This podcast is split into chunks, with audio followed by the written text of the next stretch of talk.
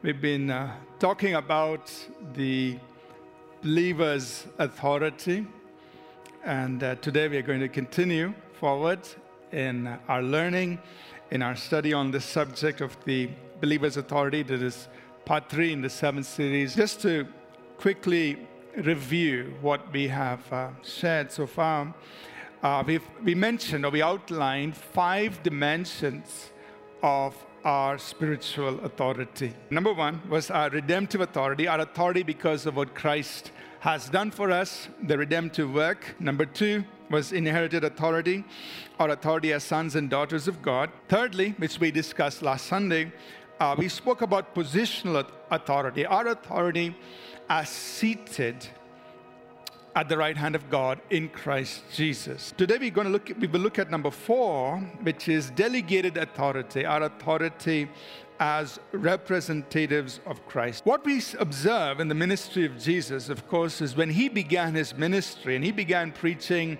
the gospel of the kingdom, announcing the good news of the kingdom, he went about doing good and healing people, delivering people, working wonderful miracles and, and all of that.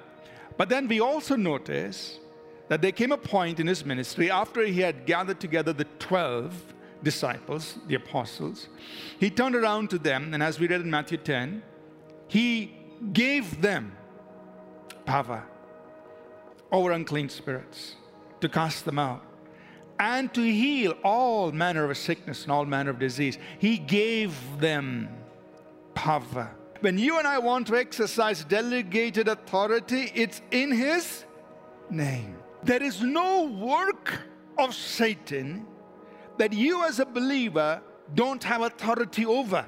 Uh, well, uh, that authority, that supernatural ability was only meant for the early church in order to establish the church. Now, theologically, you would call these people cessationalists. That means they believe that supernatural working of God in the church ended when the last apostle died. So they are cessationalists, or technically, many evangelicals are cessationalists. They say this.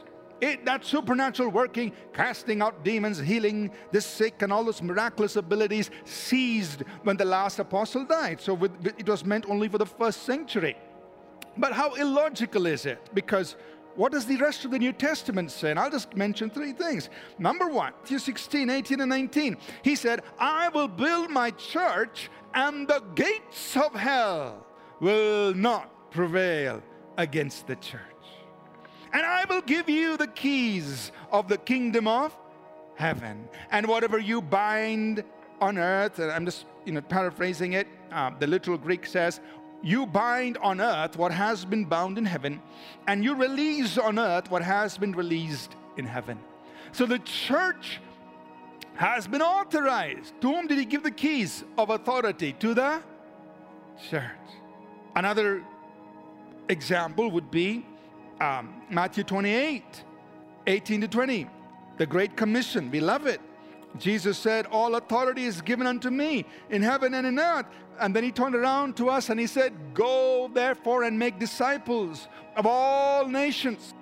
teach, and then notice what the instruction is teach them to observe everything I have commanded you. Or a third one, which we are going to look into, is Mark 16, 17, and 18. And these signs will follow those who believe. In my name, they will cast out demons. They will speak with new tongues. They will take up serpents. And if they drink any deadly thing, it will by no means hurt them. They will lay hands on the sick and they will recover. So notice what Jesus said. These signs will follow those who believe. In my name.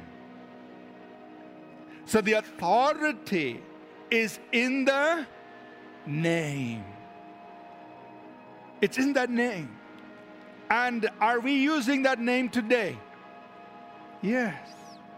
So, therefore, that name will do or will cause all these things to happen. Let's try to understand very quickly what does it mean uh, to use that name and how, what can we do with it? A few things. So, what are some ways to exercise this authority? Just a few simple keys before we close. We exercise this authority by the words we speak. You know, we must learn to speak words of authority. Now, three simple ways that we're going to look at very quickly. Number one is to resist. That means you're exercising authority to protect and prevent. You're resisting. Secondly, you can bind, loose, or pull down.